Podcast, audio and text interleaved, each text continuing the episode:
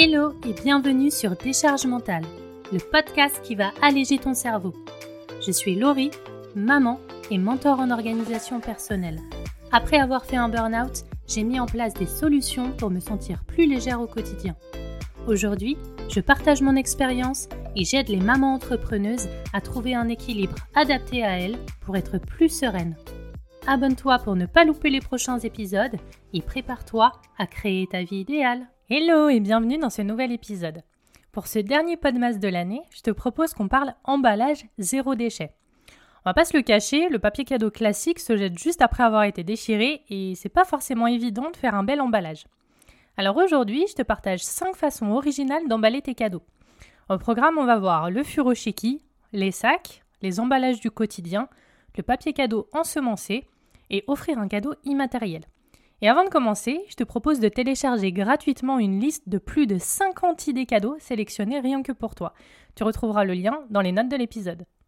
Alors, le furoshiki. Alors non, ce n'est pas un sortilège japonais, mais plutôt une technique d'emballage cadeau avec du tissu. Tu peux utiliser ce que tu as déjà chez toi comme chute de tissu, par exemple, ou en récupérer autour de toi.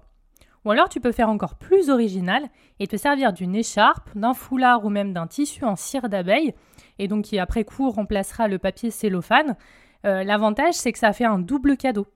Et l'idée géniale derrière le furoshiki, c'est qu'on crée un principe d'échange. La personne peut garder le tissu et le réutiliser pour ses futurs cadeaux, ou bien on le récupère après pour emballer de nouveaux cadeaux. La deuxième idée, c'est que tu peux utiliser un sac. On a tout un vieux tote bag qui traîne quelque part, pas vrai? Alors c'est le moment de lui donner une seconde vie. Utilise-le comme un sac cadeau réutilisable. Tu peux aussi décliner cette idée avec des sacs qui serviront pour acheter du vrac ensuite, des sacs filets, des sacs en toile de jute ou même des sacs à main par exemple. C'est réutilisable, durable et ça fera deux beaux cadeaux.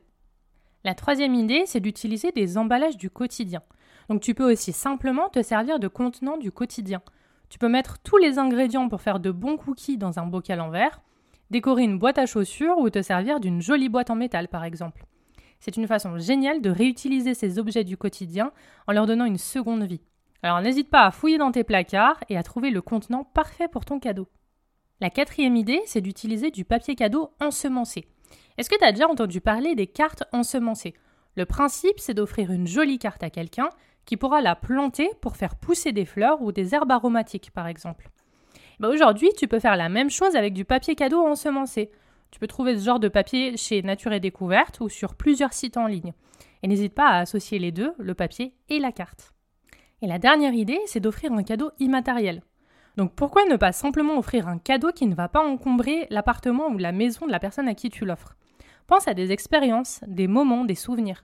Choisis quelque chose de significatif et accompagne-le d'une belle carte avec un message inspirant ou un beau dessin que la personne pourra accrocher sur son frigo ou à son bureau.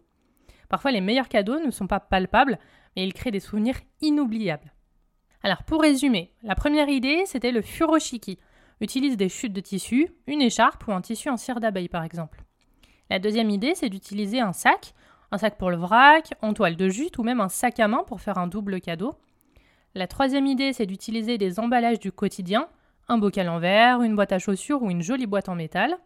La quatrième idée, c'est d'utiliser un papier cadeau ensemencé, à planter pour faire pousser des fleurs ou des herbes aromatiques.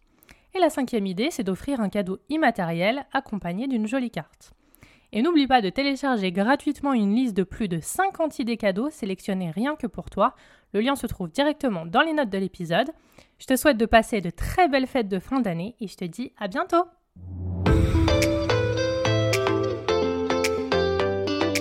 Merci d'avoir écouté cet épisode jusqu'à la fin. Si tu l'as apprécié et que tu veux soutenir le podcast totalement gratuitement, n'hésite pas à le partager autour de toi, à t'abonner et à laisser 5 étoiles et ton avis sur Apple Podcast ou Spotify. À très vite pour un nouvel épisode sur Décharge mentale.